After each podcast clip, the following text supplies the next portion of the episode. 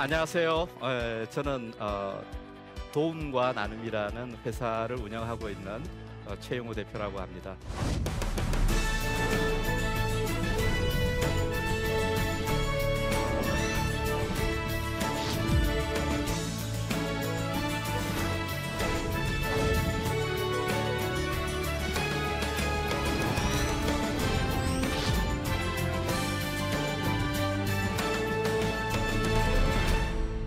코로나 시대가 어떻게 될지 지금 아무도 잘 모르죠, 그죠?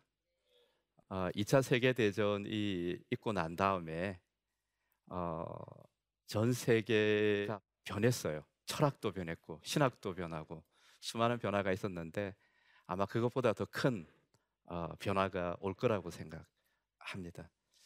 오늘 어, 그런 변화 속에서 어, 예수님께서 수천 년 전부터 이야기해왔던 어, 이웃을 돕는다, 또 자선을 실천한다라고 하는 것이 이 사회에서는 어떤 힘을 가지고 있고 또 어떤 걸 붙들어야 되는지에 대한 이야기를 어, 같이 좀 말씀을 어, 드리려고 그럽니다. 예, 저는 어, 한 20여 년 동안 어, 대학과 병원 또 국제단체, 시민사회단체, 선교단체가 어, 사회로부터 많은 도움을 받을 수 있도록 컨설팅하는 일을 어, 해왔습니다. 어, 많은 기독교 단체들, 어, 기독교 학교들, 어, 대학들이 어, 같이 어, 일을 하고 있습니다. 그래서 어, 그들과 같이 일을 하면서 어, 경험했고 또 지금 보이는 것들에 대한 이야기를 잠깐 어, 말씀드리려 그래요. 자 코로나 사태를 맞으면서 어, 우리가 다 알지만 어, 몇 가지 새롭게 알게 된 것들. 첫 번째, 모든 사람이 다 연결돼 있다는 거예요. 마치 한 사람이 범죄했는데 온 인류가 어, 죄를 얻게 된 것 같은 그런 어, 또 반면에 한 사람이 굉장히 잘하면 많은 사람들이 도움을 받게 되죠, 그죠? 그래서 우리 모두가 서로 연결돼 있다라고 하는 것이 새로운 발견이에요. 두 번째는 정부의 역할이 더 커질 거예요. 앞으로 정치와 행정의 역할이 더 커지게 될 겁니다.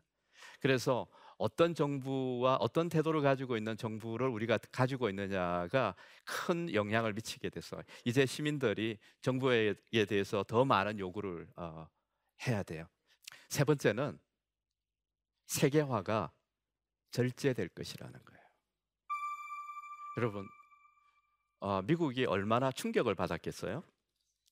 여러분, 미국이 항생제의 재고가 3개월치밖에 없어요. 항생제는 다 어느 나라에서 올까요?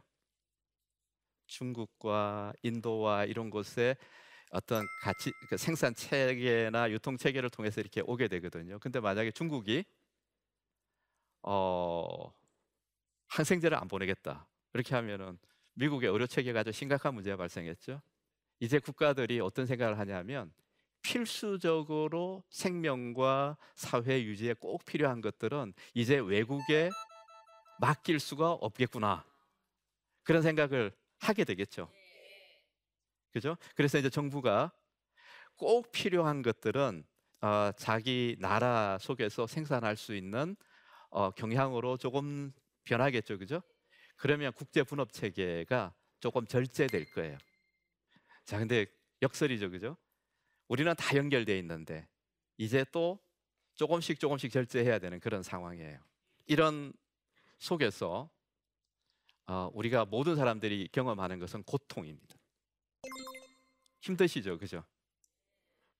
실제로 생계가 어려워지신 분들도 있고, 또 코로나가 정서적으로 굉장히 우울하게 만드는 경향이 있어요. 그래서 우울증 있고, 어, 직장이 날아가는 곳들도 있고요.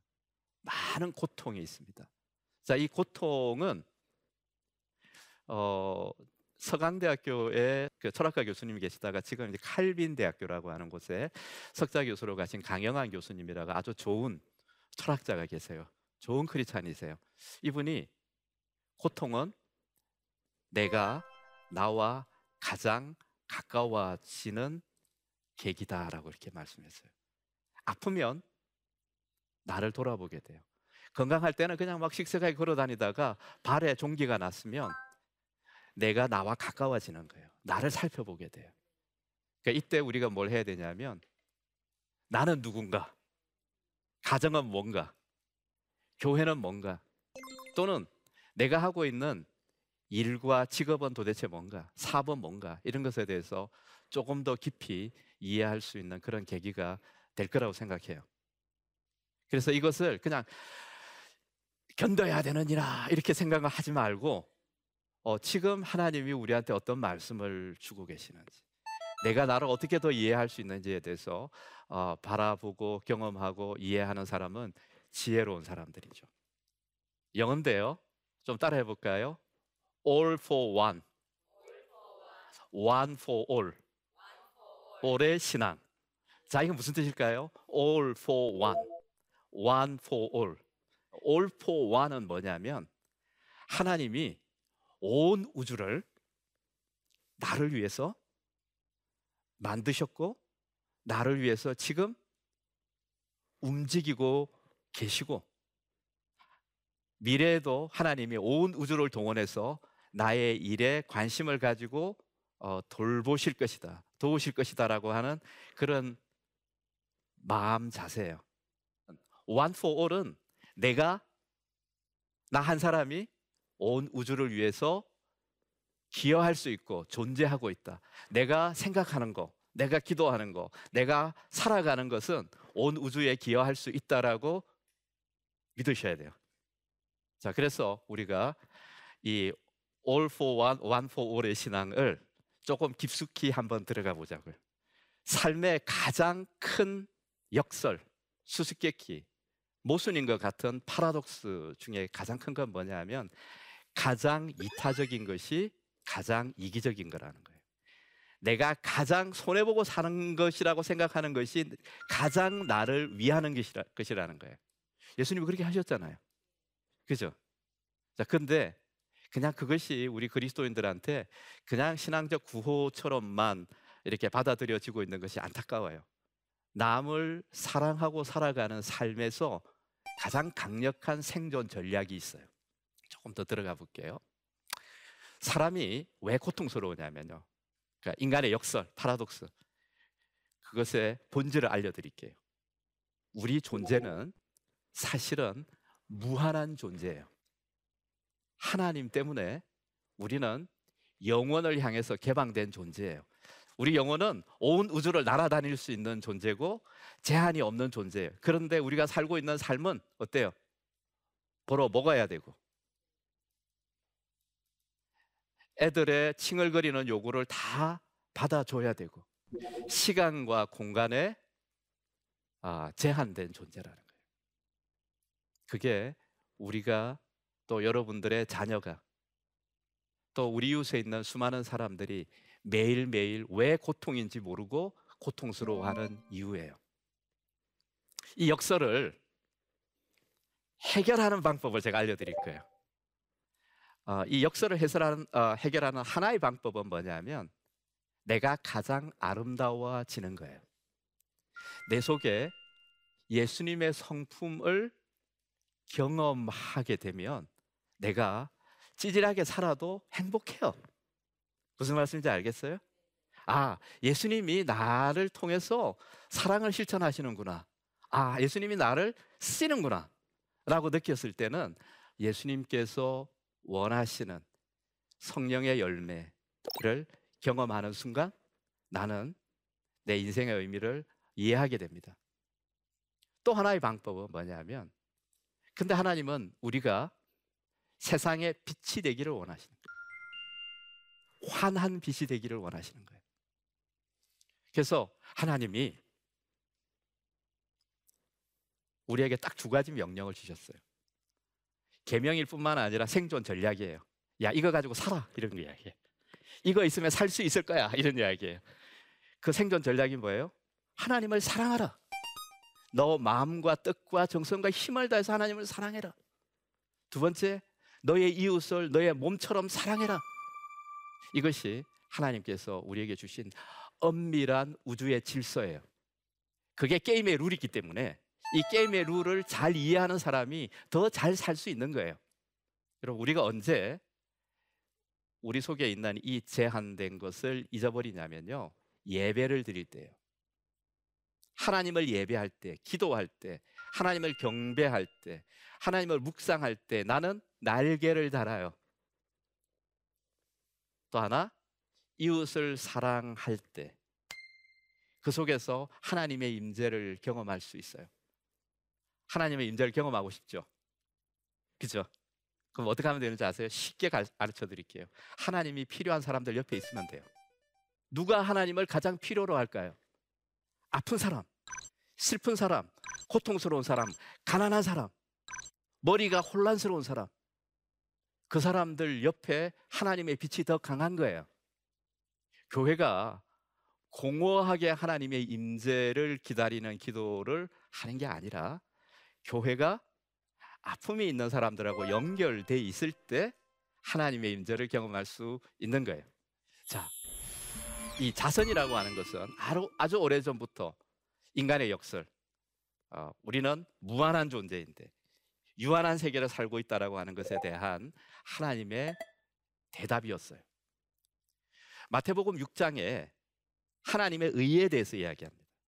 너희가 너희의 의를 행할 때 하나님과의 바른 관계를 이야기하는 거예요. 어, 사람에게 보이려고 사람 앞에 행하지 않도록 매우 주의해라 하면서 세 가지 가르침을 하세요. 첫 번째 남을 돕는 자선. 두 번째 뭐죠? 기도. 세 번째 금식. 남을 돕는 이 자선은 기도와 금식만큼 중요한 하나님과의 관계에서 중요한 기둥이었어요. 예수님께서 구약 성서에 있는 모든 나눔에 대한 가르침을 다 수용하셨고요. 그것을 발전시키셨고 2000년 동안 기독교 역사가 그것을 더 긍정적으로 해석하고 더 발전시켜 나오는 역사였어요. 자, 그래서 오늘날 우리가 자선이라고 이야기하면 영어로는 필란스로피라고 쓰거든요. 영어로는 필란스로피예요. 근데 그 필란스로피라는 말은 그리스에서 나온 말이에요. 필레오라고 하는 그리스 동사와 사랑한다라는 뜻이고요. 안스로포스라고 인간. 그래서 인간에 대한 사랑이라는 뜻이에요. 그 이 필란스로피라는 말이. 어, 그래서 그리스 로마 중심으로도 자선의 문화가 한번 발달했고요. 자, 그런데 유대교와 기독교의 자선은 그것과 사뭇 다른 방식으로 발달했어요. 남을 돕는 사랑이라는 의미의 어, 이 자선이라는 말이 어, 히브리어로는 째데카라고 불러요. 째데카. 근데 이 말은 의외로 어떤 뜻이냐면 영어로 번역하면 justice라는 뜻이에요. 정의라는 뜻이에요. 근데 왜 우리 믿는 신앙에서는 자선을 남을 돕는 자선이 정의일까요? 왜 그럴까요? 남을 돕는 행위는 내가 기분이 날 때 하는 것이 아니라 반드시 해야 되는 것이기 때문에 정의다. 또 하나는 내가 가지고 있는 부요한 것, 남는 것, 여유 있는 것은 사실은 내 것이 아니다. 누구의 것? 그들의 것인 거예요.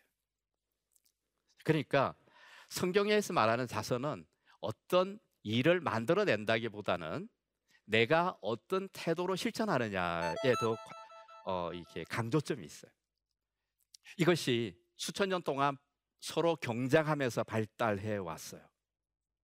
그래서 서구의 많은 대학과 병원들과 문화예술단체와 교육기관들이 이런 자선의 문화의 어, 발달 과정에서 어, 이렇게 힘을 얻어온 거예요.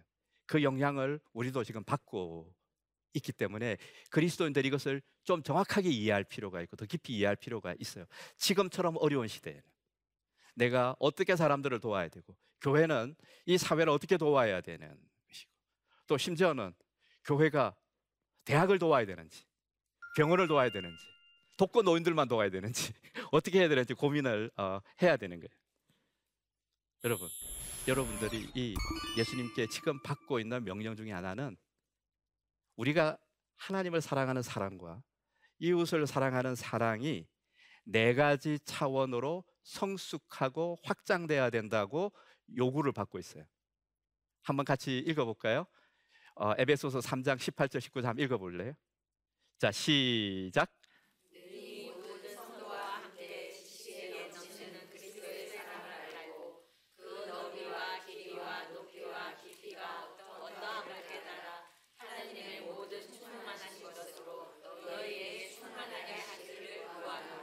예, 사랑에 뭐가 있다 그래요? 길이가 있다 그러고 넓이가 있다 그러고 높이가 있다 그러고 깊이가 있다 그래요. 자, 그런 측면에서 하나님이 가정도 아닌 것이 교회도 아닌 것이 국가도 아닌 제 새로운 어떤 단체들을 이 역사 속에 이렇게 보내셨어요. 그것을 우리는 어, 비영리 단체라고 이야기해요. 어, 난프라핏 조직이라고 이야기하는데요. 어, 이 난프라핏이 언제부터 역사 속으로 막 이렇게 왔느냐면요. 이걸 한번 볼게요. 오래전부터 있었는데 엄청나게 많은 스케일로 어, 우리 역사에 하나님이 야 이제 가서 일을 해 라고 하는 단체들을 만들기 시작한 것은 1800년대 중반부터예요. 이 유럽을 중심으로 어, 그리스도인들 속에서 어떤 욕구가 있었냐면 이제 하나님의 나라가 올 텐데 그 전에 우리가 이 세상을 하나님의 나라로 만들어야 되겠다라는 생각이 있었어요.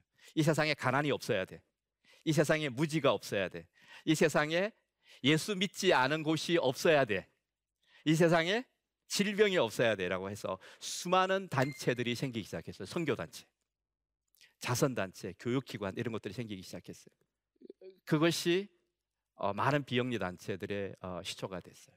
물론 그 많은 곳들은 종교적인 백그라운드를 갖고 있지 않은 신앙적 백그라운드를 갖고 있지 않은 곳들도 있죠, 그죠? 그러나 하나님은 말씀을 믿는 자나 믿지 않은 자들 속에도 보편적으로 내리시죠. 그죠? 비를 내리시는 것처럼 이 사회 속에 그런 비영리 단체들을 통해서 하나님이 일하시고 그 사람들이 이제는 남을 돕는 자선의 중간 뭐가 된다? 매개자가 되고 있는 거예요. 이게 제데카라고 하는 표현입니다. 아까 자선이라는 뜻이죠. 그죠? 가베이 제데카라고 이렇게 불러요. 이 제데카를 관리하고 지도하는 사람들이라는 뜻이에요. 사도 바울이나 예수님의 행적들을 보면 가바이 제데카처럼 움직였던 황제들이 많이 보여요. 사도행전에 사도 바울이 어, 예루살렘 교회를 공개하기 위해서 어, 아시아에 흩어져 있는 많은 교회들로부터 연보를 모아가지고 이들에게 전달하죠, 그죠? 그 그때 사도 바울은 굉장히 투명성을 이야기해요. 사람들이 오해하지 않도록 누구랑 같이 가고 여러 사람이 같이 하게 하는 그런 어, 지혜를 발휘했어요. 어, 사도 바울이 어, 바로 가바의 제데카 중에 한 명이었어요. 어, 우리가 남을 도와야 돼요. 자, 그런데 우리가 남이 남을 도울 수 있도록 영향력을 발휘하는 사람들도 되어야 되고요. 또 교회가 이런 어, 이 사회 속에서 다양한 형태의 이 제데카가 실천될 수 있도록 어, 이렇게 지도력을 발휘해야 되고 또 교회에 있는 많은 어, 믿는 그리스도인들이 사회 속에서 중추적인 역할을 할 때 정말 우리가 이 사회 속에서 그 일들을 감당해야 어, 된다고 생각할 수 있어요. 어, 자선을 통해서 예수님께서 우리에게 알려주고 싶었던 가장 큰 건 뭐냐면 너와 내가 하나다라고 하는 고백이 자선이라는 거예요.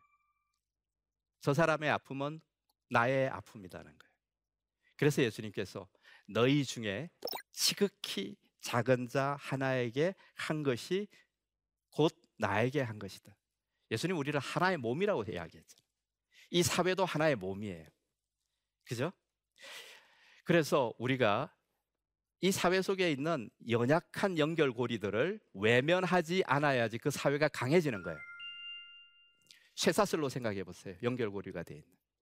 힘으로 이렇게 당기면 이렇게 어, 이렇게 견뎌야 되는데 모든 쇠사슬은 다 강력한데 하나가 굉장히 연약한 철사로 연결돼 있어요.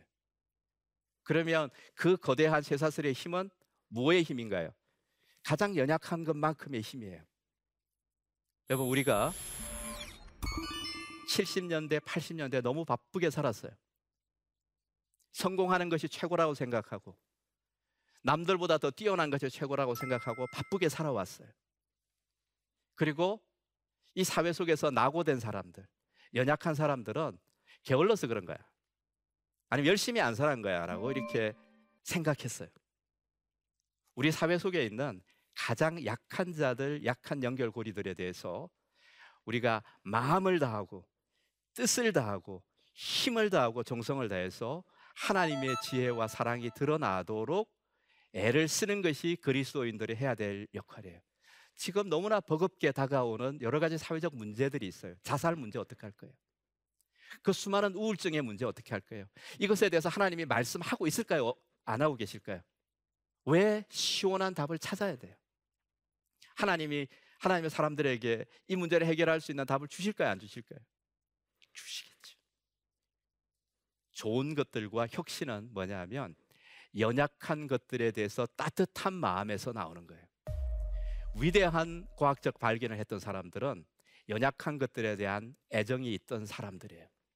우리 여러분들의 자녀들한테 약한 것들에 대해서 무한한 사랑을 가질 수 있도록 자극하시고 여러분들도 가정 단위에서 그런 일들을 하시기를 바랍니다. 그리고 이 어려운 시기에 한국의 교회가 이 사회가 가지고 있는 이 고통을 외면하지 않고 온 우주를 창조하시고 이끌고 가시는 하나님의 강력한 지혜와 힘이 교회를 통해서 이 사회 속으로 들어갈 수 있도록 같이 기도하고 지혜를 구하고 머리를 맞대고 답을 찾아가는 노력을 해야 될 것 같습니다. 자 질문 있으신 분 있으면 어, 좀 말씀해 주세요. 아, 제가 생각할 땐 예. 어, 사람들은 쉽게 변하지 않는다고 그런 생각을 하거든요. 그래서 이기적인 사람들은 상대가 이타적으로 생각해도 계속 이기적인 것 같은데 그러면 이타적인 사람들만 손해가 아닐까. 아 예. 예, 그런 자 너무 좋은 질문입니다. 어 이렇게 그 경제학에서 게임 이론이라고 하는 게임 이론이 나왔어요. 어 그러면서 이 사회 속에서 어떤 태도로 살아가는 사람들이 가장 경쟁력이 있는지에 대해서 컴퓨터로 계속해서 시뮬레이션을 돌린 거예요. 압도적으로 경쟁력이 있는 사람들은 어, 있는 부류에는 어, T-포텟이라고 하는 전략을 썼던 사람들이에요. 그건 뭐냐면 어, 첫 번째 만났을 때는 이타적으로 행동하는 거예요. 두 번째는 내가 이타적으로 행동해 저 사람이 배반할 수도 있죠, 그죠? 나를 그냥 이용해 먹으려고만 할 수도 있죠, 그죠? 그랬을 때는 두 번째 만났을 때는 그 사람이 한 대로 하는 거예요. 자, 세 번째는 개가 천선하면 다시 받아주는 거예요. 네 번째는 나의 스탠스에 대해서 알려주는 거예요. 자, 이건 무슨 말이냐면 많은 분들이 그, 그 아들러라고 하는 사람의 심리학에 미움받을 용기 뭐 이런 거 있었잖아요, 그죠? 그래서 내가 감당할 수도 없는 짐을 내가 다 져야 되는 것이 이타적인 삶은 아니라는 거예요. 무슨 말씀인지 알겠죠? 그래서 어, 이렇게 이야기할 수 있어요. 똑똑한 이타주의. 어, 그렇게 이제 이야기할 수 있고요. 자, 두 번째는 아까 이제 선생님이 사람은 변하지 않을 것 같은데요 라고 이야기했는데 그것은 어, 그, 전 다르게 생각해요. 하나님이 우리를 부르신 것은 이렇게 다, 이렇게 생각해 보세요. 내가 무한히 성장할 수 있는 가능성이 있는 사람이라고 지금도 나를 바라보시는 거예요. 지금도 내가 하나님께 나를 온전히 개방하고 하나님이 나에게 원하시는 어떤 삶을 열려 있는 자세로 맞이하게 될 때 하나님이 나를 어떻게 쓰실지를 몰라. 예? 자기에 대해서 기대를 가져야 돼요. 그건 다른 사람에 대해서도 마찬가지예요. 그것이 예수님께서 한 달란트 받은 자, 두 달란트 받은 자, 다섯 달란트 받은 자에 대해서 하신 명령이에요. 내가 바뀔 수 없을 거다. 나는 그냥 이런 존재야 라고 이렇게 마음을 닫아버리는 것은 하나님을 인정하지 않는 존재예요. 그래서 그런 존재에 대해서 예수님께서 뭐라고 했어요? 악하고 게으른 종이다라고 얘기했어요. 내가 전능자인 하나님인 것을 네가 받아들이지 않는구나. 그런 뜻이거든요. 그래서 우리가 한국 사회와 자녀들을 바라볼 때 훨씬 더 열린 시각으로 너 성장할 수 있어. 너 나아질 수 있어. 그런데 제대로 배워야 돼. 제대로 배워서 노력하면 좋아질 수 있어. 이렇게 어, 그런 태도를 가져는 것이 좀 필요하다고 생각합니다. 그런데 똑똑한 이타주의는 굉장히 좋은 답이 됐습니까? 예. 자, 그러면 어, 오늘 여러분 같이 경청해 주셔서 너무 감사하고요. 어, 또 뵙기를 바랍니다. 감사합니다.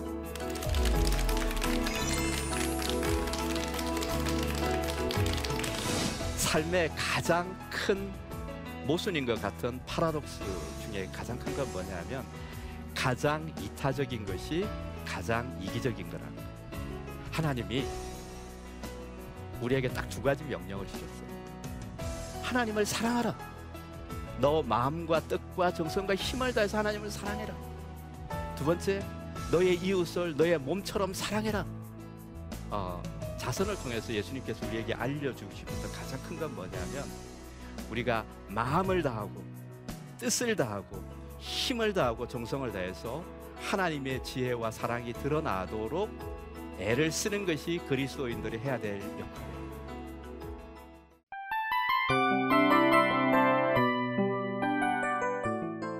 이 프로그램은 청취자 여러분의 소중한 후원으로 제작됩니다.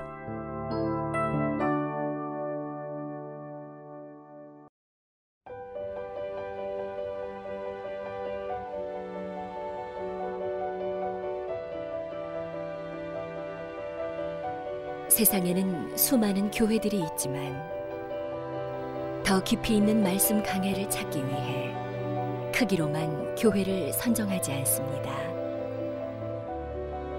보다 좋은 영적 콘텐츠를 더 많이 나누기 위해 방송비를 받지 않습니다. 1년 365일 복음만 전하고 싶어서 우리는 광고를 하지 않습니다. 온누리의 복음을 땅끝까지 CGN TV와 함께 땅끝 선교사가 되주세요.